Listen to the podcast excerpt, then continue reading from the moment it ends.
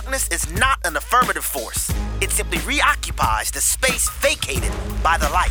This is the Hamilton Corner on American Family Radio. It should be uncomfortable for a believer to live as a hypocrite. Delivering people out of the bondage of mainstream media and the philosophies of this world. God has called you and me to be His ambassadors, even in this dark moment. Let's not miss our moment. And now, the Hamilton Corner. Good evening, everyone. Welcome to the Hamilton Corner. Abraham Hamilton III here. You've made it. You're on your way to the weekend edition of the Hamilton Corner. It's been a full week, but I'm very excited about today's program. I have some things on my heart I just want to share with you from my heart, primarily from the Word of God. And at this very moment, many of you, if not most of you, are making that transition from your part-time jobs where you generate an income to your full-time jobs where you cultivate an outcome. As you are doing so, let me remind you that what goes on in your house is far more important than what goes on in the White House. The world works feverishly, works overtime to get us to divert our attention and to place import and the significance on everything else around us. And really, in a lot of ways, to just wear us out to where when it comes to serving the Lord through what transpires in our homes, many of us, one of the first obstacles to overcome is literal physical fatigue, mental fatigue, physical fatigue. But what I want to encourage you to do is to understand that as you're doing your part-time jobs, to make sure you have your full-time jobs in view. You know, when you wake up in the morning and you go to your part-time place of employment, if you are an employee or you're an employer, whatever the situation may be, keep in mind that ministry is required of you once you go home. You know, and I know there's some who do this in the reverse, that you go to your part-time jobs in the evening. But the majority of the audience, you are on your way to your full-time jobs now. I want to remind you that what you do in your home is your full-time jobs. I've never once, and all the time I've spent with some of the more seasoned saints as they're transitioning from this life into the eternal state, I've never once seen anybody say, man, I sure wish I could have worked another overtime shift. I sure wish I could have had more time in the office. I mean, I so love being in the office.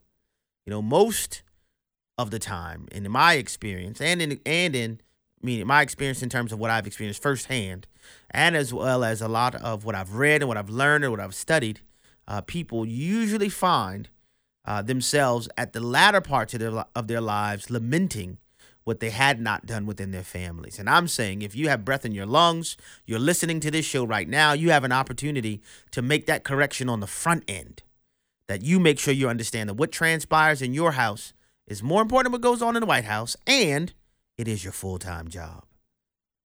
This is what we need to be able to understand. This is what we must embrace. And as I've said numerous times, the basis for this understanding comes right from the Word of God.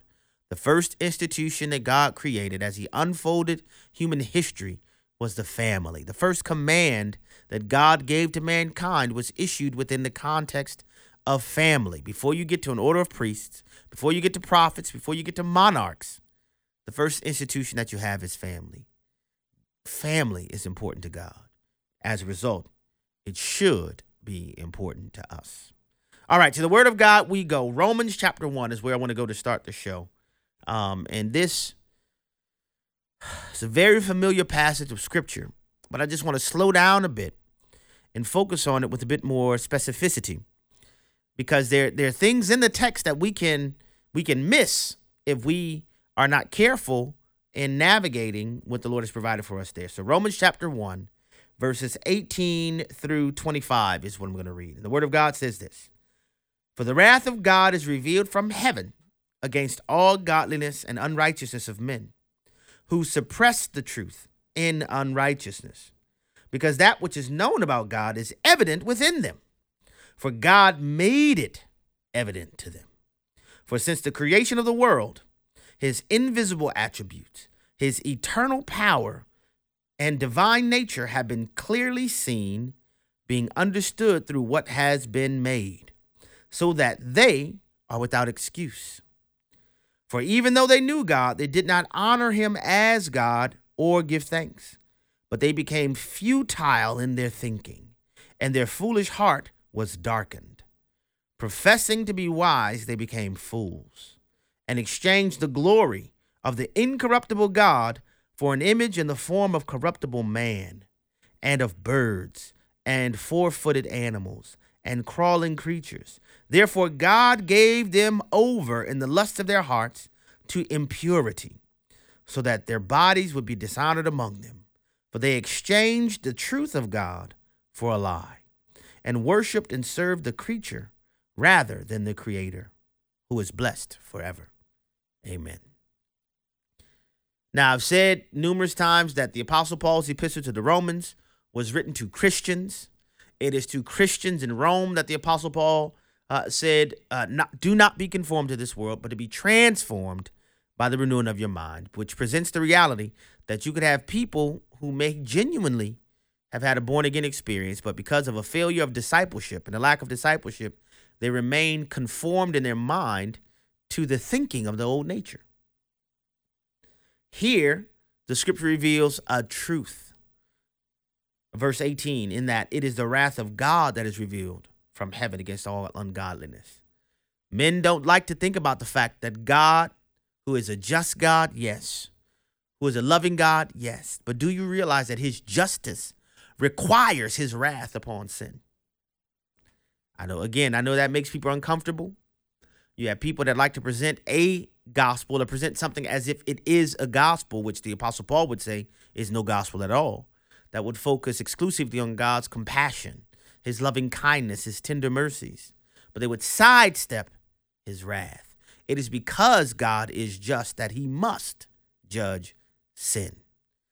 Believers, when we declare ourselves to be Christ followers, followers of the way of the Messiah, followers Yeshua HaMashiach, we are not saying anything good or noble about ourselves. Contrary to cultural expectations and even practices, in our country here in America, largely, when you declare you're a Christian, when I declare I'm a Christian, I'm not saying anything good about myself. What I am saying, I am declaring that I am woefully lost and bound for hell, but for the grace of God. It is the grace of God that is the mechanism that salvages my soul from eternal damnation. I am declaring that my confidence in my eternal state is not of anything that I have manufactured of my own. It's not of anything that I have done to earn. It is solely the free gift of God that I have accepted by faith, by grace, through faith. It is an acknowledgement that I recognize, man, I am irreparably broken. But because of God's grace, I'm made whole. Says nothing good about me, but says everything good about God. But the scripture says men suppress this truth, the truth of human depravity, the truth of man's lostness, by our unrighteous conduct, by the frequency and the repetition of wicked conduct. The truth of that lostness is suppressed. And what wicked men do is that we begin to normalize lostness, and we conduct soulish affairs based on a critical mass of what is human experience. But if we understand the scripture, the commonality of the human experience should once again drive us even more to the grace of God, which led the Apostle Paul to say in verse 21, for even though they knew God, not in terms of special revelation, but in a general revelatory sense, they did not honor him as God. Oh, man. What the Apostle Paul penned by the Spirit of God in these passages really, in my opinion, diagnoses the crux of the human condition and the attendant difficulties we endure as a result. For even though they knew God, they did not honor him as God or give thanks to him, but became futile in their thinking or speculation or reasoning. How do we get to the place, A, where you have men thinking they're women, women thinking they're men? How do we get to the place where you have a woman like Candace Parker, married to another basketball player, has a baby with the basketball player, but then says, no, but I'm a lesbian now, and now I'm my true self? How did we get to that place? Verse 21. The consequences of refusing to honor God as God is that men devolve continually and unimpededly into futility in our thinking. That's how we got here. The only place you can get to, the only way you can get to the place where you have people saying we need to be able to sexualize children, to teach them about sex in kindergarten or third grade, is because men have refused to honor God. Verse 22, professing to be wise, they became fools. Verse 23, and exchanged, here's the key, exchanged the glory of the incorruptible God for an image in the form of corruptible man. Before you get to any other forms of imagery, any other iconography, it is the exchange of the glory of God, his deity and his aseity, and you exchange that for the corruptibility of men. The author, his name escapes me at the moment, but he diagnosed the condition as MTD, moralistic therapeutic deism. We have lots of people who are adherents to moralistic therapeutic deism, yet they're passing that off as Christianity, because the core of moralistic therapeutic deism is that you are God. Man is God. In a lot of ways, this moralistic therapeutic deism has even been embraced in the church. Think about some of the modern songs that are purported to be worship songs, but really they focus on what God does for you, for me, as if he's some form of cosmic maitre d'. You know, I worship you because this is what you've done for me. Oh, God, you have this. Oh, your reckless love. Like, listen, man, there's nothing reckless about the love of God. God's love is intentional. God's love is specified. It is grand. It is massive, but it's not reckless. But we have all of these songs, and they appeal to and swoon on the human emotions. You know, I tell my wife and I tell my children, we seek to employ vertical songs that celebrate the glory of God, the largesse of God, that he doesn't become a footnote in our experience. But that is evidence of the embracing of this moralistic therapeutic deism, you know. But the core of all of the difficulty that we endure here as human beings, it comes down. You can actually literally boil every issue down to this: God's word or man's word. You name the issue. Marriage, God's word or man's word. Rearing children, God's word or man's word. Financial stewardship, God's word or man's word. Social interactions, God's word or man's word. War, God's word or man's word. You can, every issue, you can boil it down to that. And I truly believe, which by God's grace we're going to talk about at length during today's show, is that one of the major features that has contributed to this degradation of society in our country, in America in particular, is that we have lost our understanding, our view, and our embrace of the transcendent, surpassing glory of God. I really believe at the core of what's happening, that is truly what it is. There was once a time in our nation's history where people, generally speaking, by and large, had a reverence for God. That's been lost so much so. People today now are celebrated for just how irreverent they can be. And they'll say things like, well, we're just bucking against traditional social mores. No, you're not. That's why I refuse to describe marriage as traditional marriage. Because if it's nothing more than human tradition, well, what prevents us from changing human tradition? But if it's God's design for the institution, if it's God's word on the issue, man's efforts to derogate from that is not merely an amendment to human tradition. It's actually an exercise in defiant rebellion.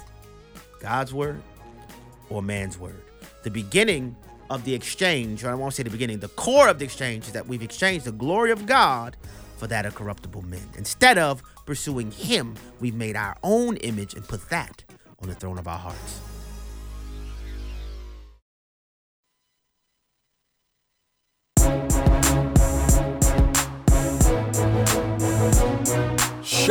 light into the darkness.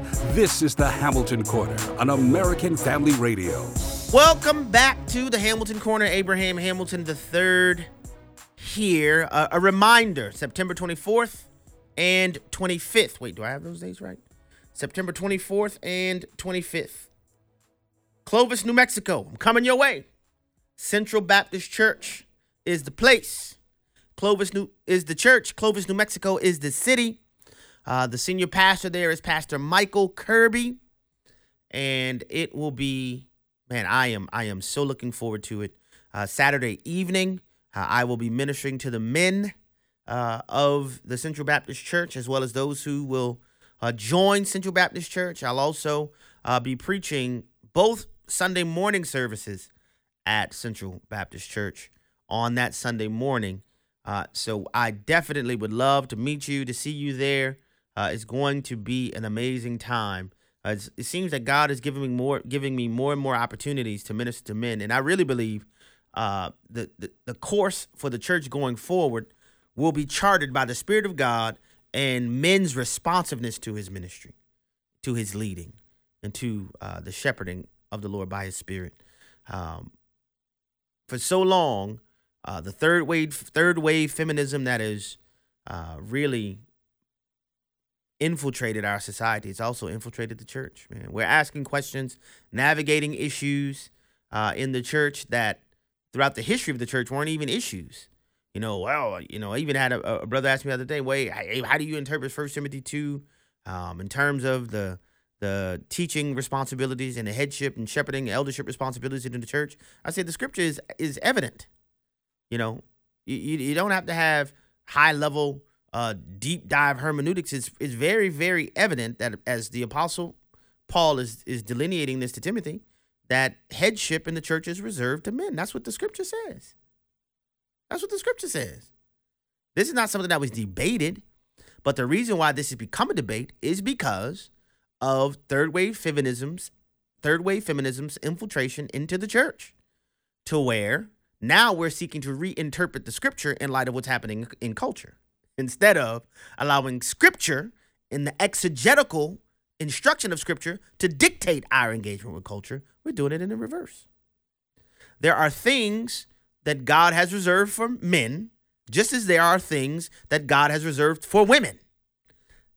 We know that on a natural plane, the same is true in the church. And then the Lord even goes as far as to say, in terms of one of the qualifications for headship in his church, if a man can't navigate his own household well, how then can he dare shepherd the flock of God? That is the Lord applying an argument concerning his instructions for the conduct of the family and an individual's home, and extrapolating that instruction and applying it in a similar application in the Lord's church. It's not rocket science, but it's because we have people who willing, and I'm going to say it, who are willing to suppress the truth by wicked conduct. It's not difficult to comprehend if you want to comprehend. It only becomes difficult when we don't want to comprehend. Now, that doesn't mean that there aren't a bevy of areas where God has ordained for men to minister outside of the eldership and shepherding responsibilities, just like there are a bevy of areas and places where the Lord has ordained for our sisters to minister. One of the major problems that we have, though, and I know I'm going to stir the pot, but I guess that's what I do. I'm a pot stirrer. Not intentionally be a pot stirrer, but I just endeavor to cleave tightly to the word of God, is that we have idolized the shepherding function. The Lord never intended for his shepherds to be viewed as hierarchical superiors in the body of Christ. And we have a diminished understanding of the theology of the body. You know how the Lord says, you know, the discreet members, the ones that are less visible, they're worthy of double honor.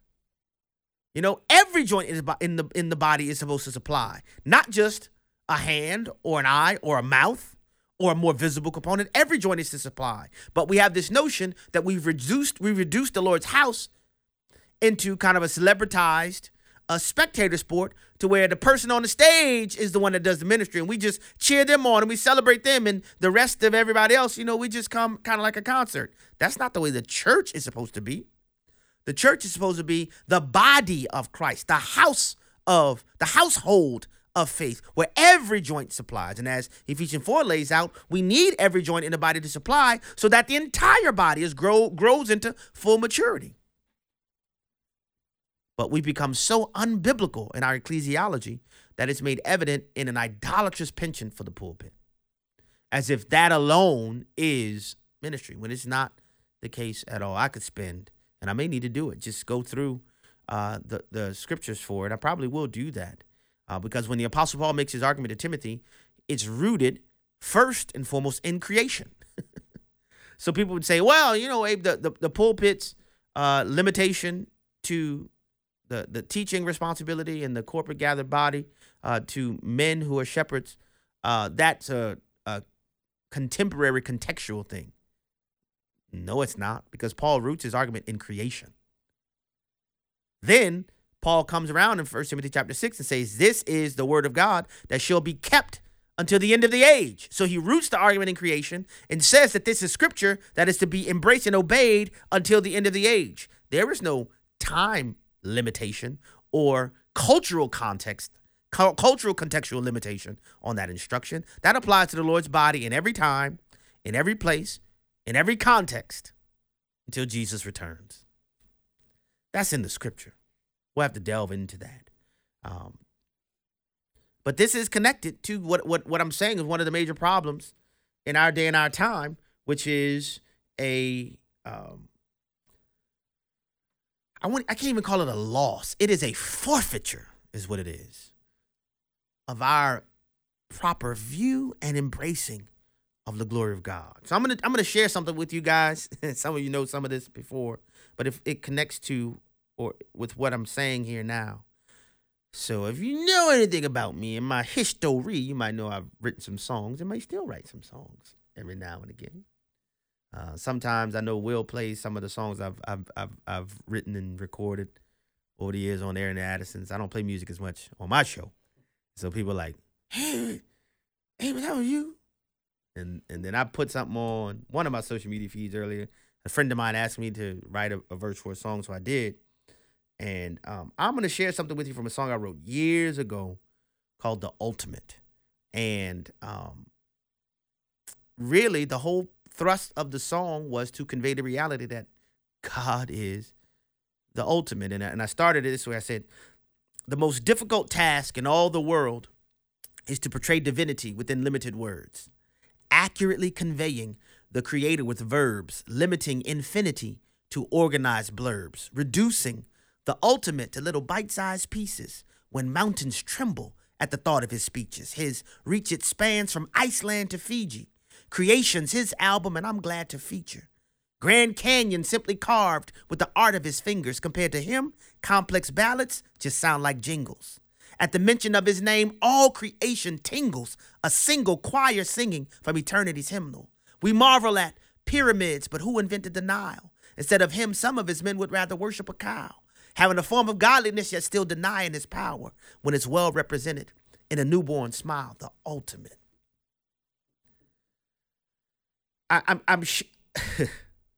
When I wrote that song, I wrote it, and that's one verse. I have two other verses on it, but I wrote that song because I was gripped by the very thing I'm sharing with you now. I happened to be listening to some worship music, and my wife will tell you one of my favorite genres, if you will. I won't even say genres. Favorite, I guess, types of music I like to, regardless of the instrumental genre, is worship music. In fact, my favorite type of music is worship music. My favorite genre are hymns.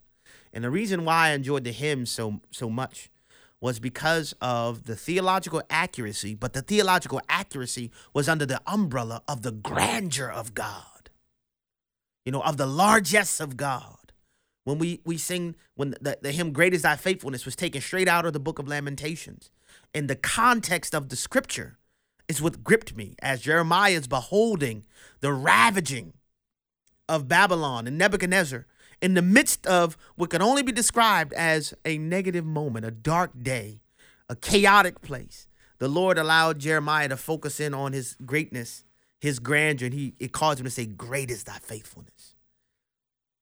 As we are living in our day, and as it's plain as the noses are on our faces, as persecution is intensifying even in our own country, which the Spirit of God through the Apostle Paul said would happen. All who desire, First Timothy chapter 2, verse 3, all who desire to live godly will face persecution. Guys, that is a given.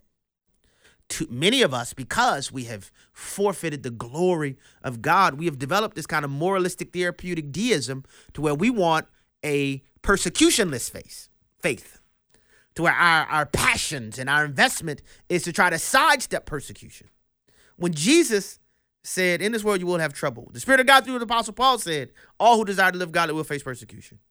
The only variable is the type of persecution we will face and the intensity.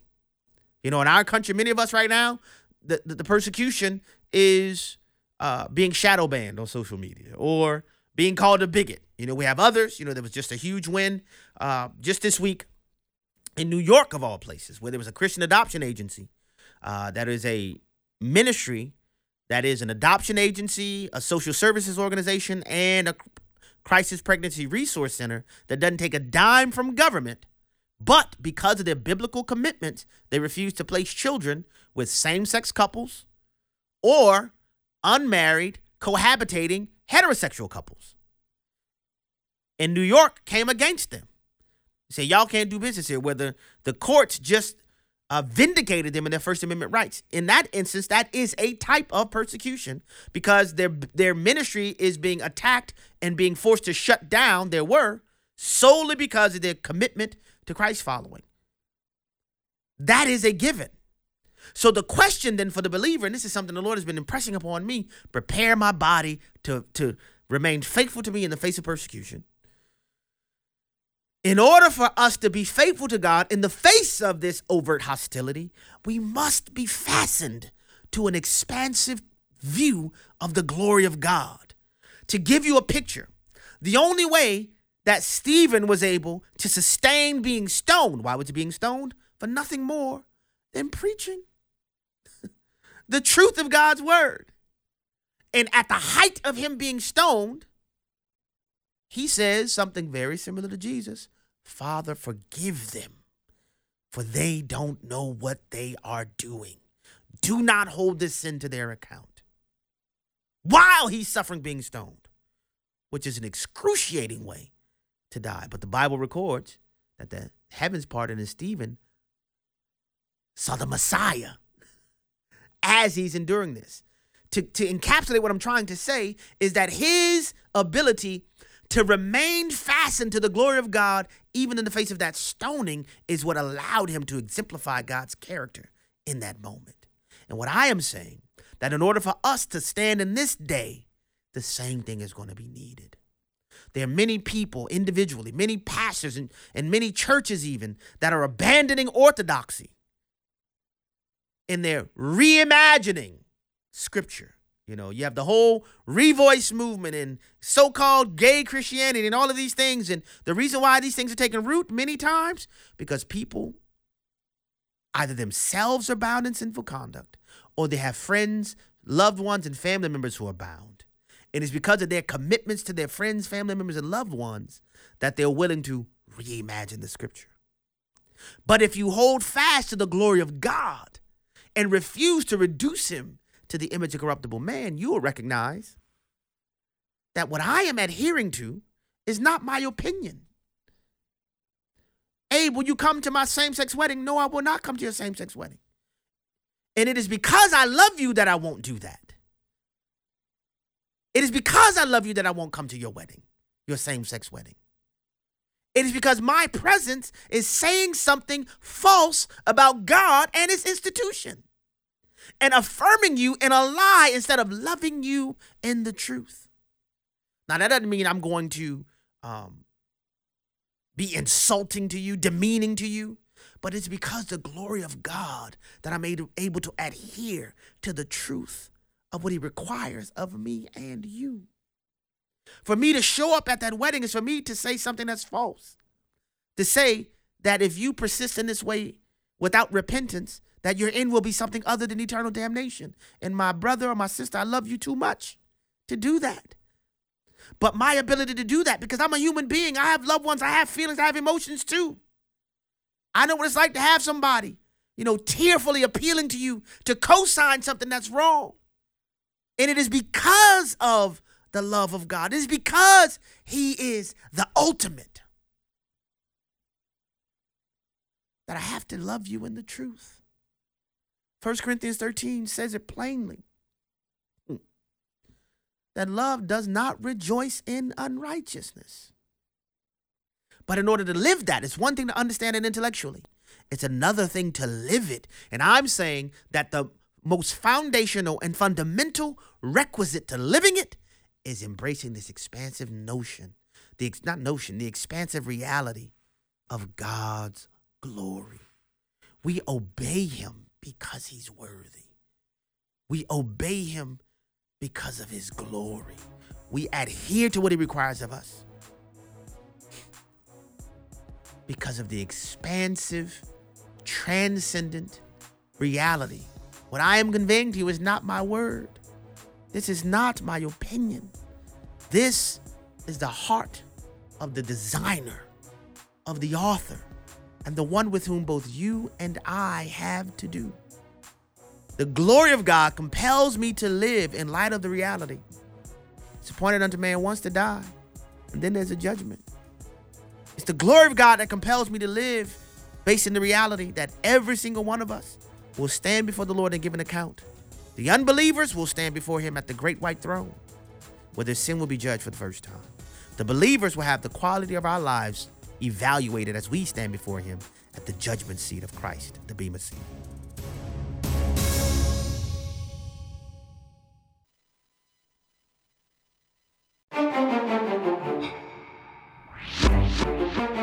The Hamilton Quarter podcast and one-minute commentaries are available at AFR.net. Back to the Hamilton Quarter on American Family Radio. Welcome back. We're at the final segment already. Abraham Hamilton III here, and this is the Hamilton Corner. It is the wrong view of God that leads really to the great difficulty that we see in our world. Even like when you get to things like environmentalism, right? You have people who refuse to understand that God created the world. The Lord literally created the earth. And infusing man, well, let me say the first part first. The Lord literally created the earth for man's flourishing. But the mechanism for man's flourishing, or the capacity for man to thrive in that flourishing, was put within man to make the earth fruitful for that flourishing. But an incorrect view of God reveals man's, or leads to man having an inappropriate understanding of the earth that says, man lives to serve the environment, as opposed to understanding, no, the environment exists to serve man. Now, it is the Christ follower that should be the foremost proponent of proper stewardship of the earth. But it is just that, stewardship of it, not worship of it. When you have, and this continues to boggle my mind, when you have, over the last 170 degrees, that the temperature has increased a grand total of 1 degree Celsius in 170 years. Then you have people running around saying, we got 5 years left, we got 10 years left.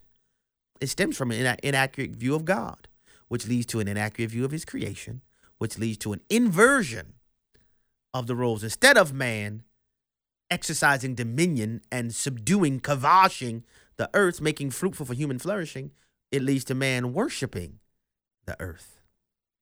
At least a man saying, we can't produce energy sources that will aid mankind in this particular place and nations all around the world to flourish. We need to preserve the environment just for the sake of the environment. And it comes down to an inappropriate view of God. The things I said earlier about sexuality.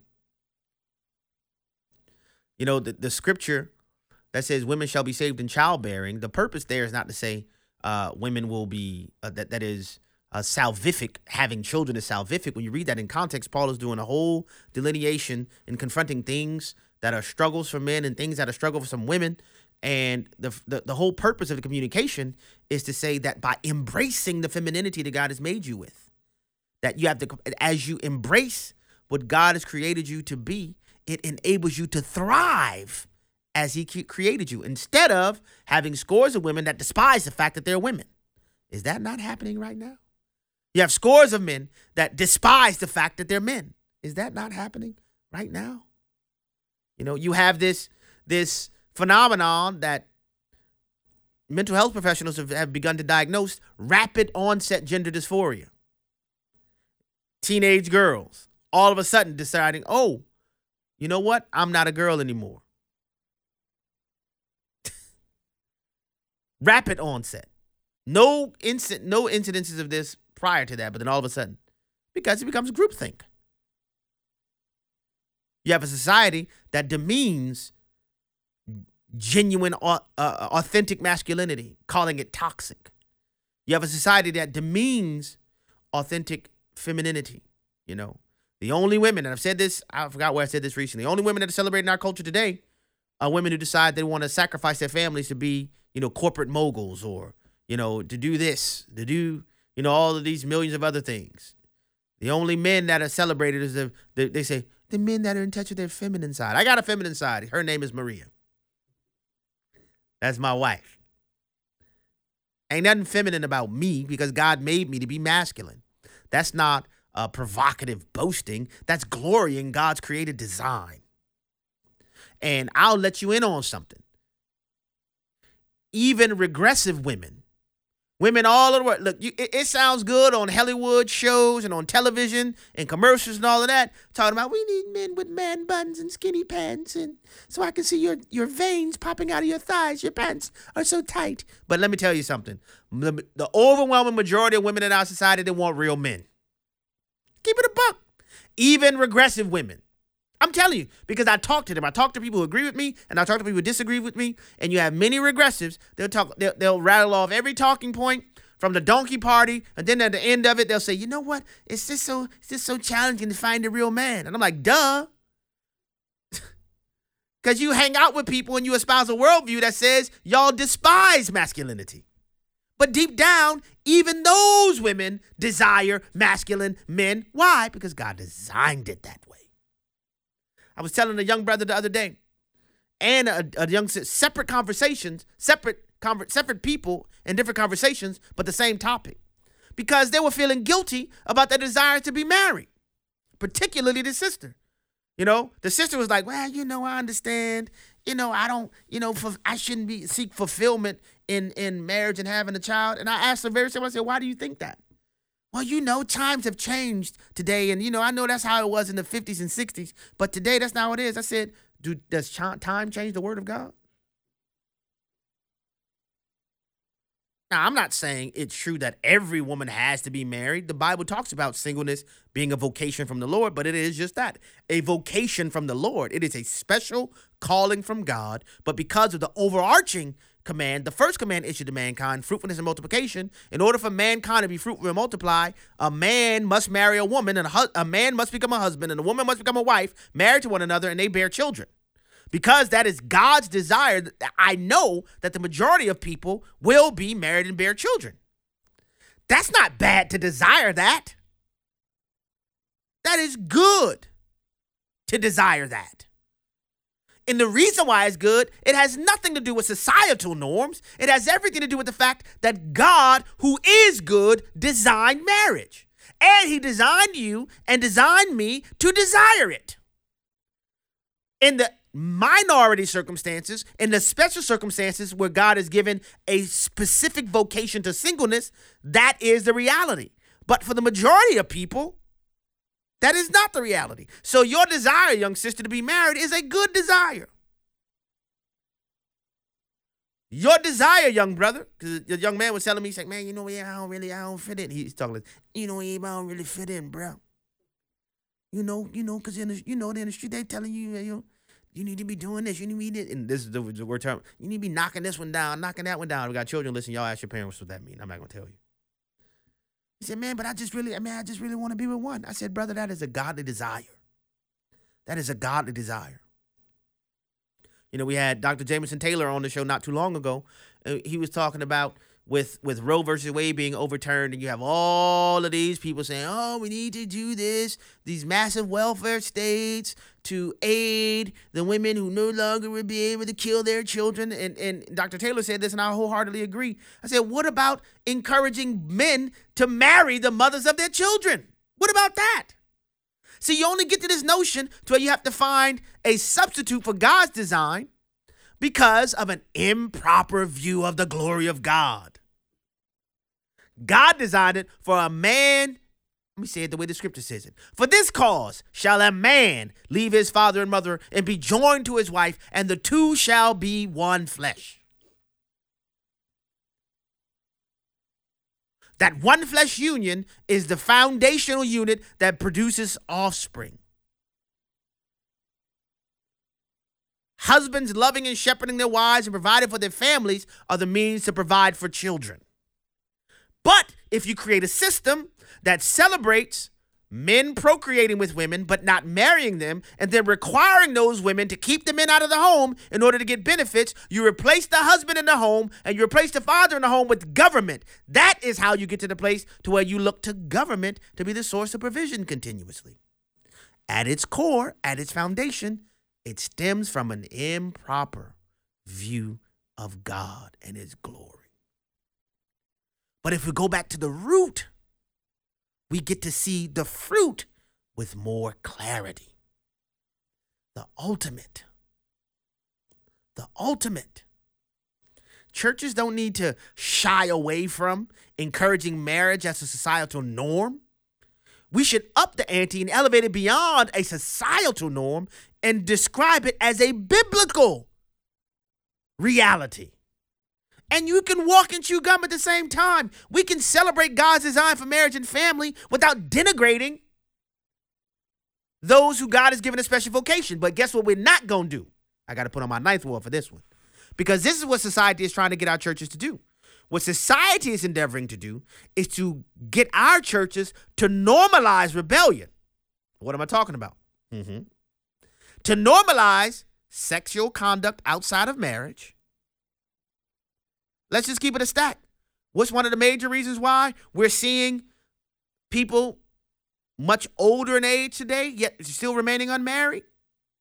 One of the major reasons is because we got a bunch of people that's having sex. Did I just say that out loud? Yes, I did. Well, what happens, Abe, when people have sex? People end up having children. Guess what happens in that circumstance when you have people having sex who are not married? You have this newfangled phenomenon called single-parent households in ever-increasing quantities, which is happening at such high rates that it is occurring in every demographic in our society. Those numbers are increasing. And so the world would say, well, because of the prevalence of this phenomenon, the church, you need to change. It's not the church needs to change.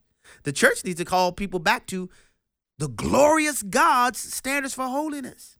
It doesn't mean we become hard-hearted and discompassionate to people in these different circumstances, but we should never change God's standards. God's standards don't change just because of man's inability to meet them. But what the culture wants us to do, well, you know, nobody really can live chaste and holy lives anymore. So what you really need to do is make your churches a place that's hospitable. Hospitable to what? Fornication. And listen, I'm not talking reckless. Like I told you guys before, I got family members who have single-parent households. But that doesn't change the standard. I can still love them, be compassionate, serve them, walk with them, the whole nine, without marring the glorious image of God and misrepresenting him as if he is all of a sudden okay with this because it's a frequent phenomenon. No different then it's not common for people not to lie. That doesn't mean the Lord doesn't require us no believers to not lie. You don't see the church, the culture telling the church, and the church is willing to embrace the culture's instructions. Well, you need to stop worrying about people lying just because there's so many people in the world lying. No, nor should we do that with sexuality or in family structure and relations, social relations. But it all comes back to having an improper view of God and his glory. To say it simply, we've reduced him to that of corruptible man, to where instead of we as mankind who profess to be followers of his, endeavoring to worship him through our lives, we say, no, Lord, we want to redefine what you are desirous of to match our conditions. It's the person. It is the embodiment of Romans 1:23, exchanging the glory of God for that of corruptible man. God's word versus man's word. We have a responsibility to love people who are broken in all manners of brokenness. But in order to love them appropriately, we have to tell them the truth about what God requires. Jesus said to himself, when the blind lead the blind, everybody ends up in the ditch. Nobody avoids the ditch if everybody's walking in blindness. Well, what about, you know, the whole notion. What about, well, meet people where they are. Yeah, meet you where you are, not so you can stay where you're at. We meet you where you are so we all can grow to where Christ is. That's the whole point. That's the whole point. But all of this revolves around our forfeiture of the glory of God. And my prayer for the body of Christ in our nation is that we would reorient ourselves, rediscover, or for those who may be discovering for the first time, the glory of God. A lot of the things that are, you know, like the perversions like prosperity gospel, the reason why it's so attractive is because it makes man God. It puts man in a position where God exists to do nothing but serve us. The same thing is true on the other end, you know, because you have lots of people that are willing to confront the wickedness of things like the prosperity gospel. But then you have those, even though we know the Bible says knowledge puffs up, because they're so afraid of misrepresentatives of how the Spirit of God operates with people, they end up minimizing the role of God, Holy Spirit. It says he won't do this and he doesn't do that, even though it's clear in his word. But because they can't wrap it around their minds, they end up committing great violence to the Lord's word by minimizing the role of God, the Holy Spirit. Think about that. And a part of the reason why that is the case is because men like to elevate ourselves to the place to where God fits in the box that we've designed for him based on what we are comfortable with. Just because there are people that are false representatives of the truth of God's word, that doesn't make God's word false. That makes sense. The views and opinions expressed in this broadcast may not necessarily reflect those of the American Family Association or American Family Radio.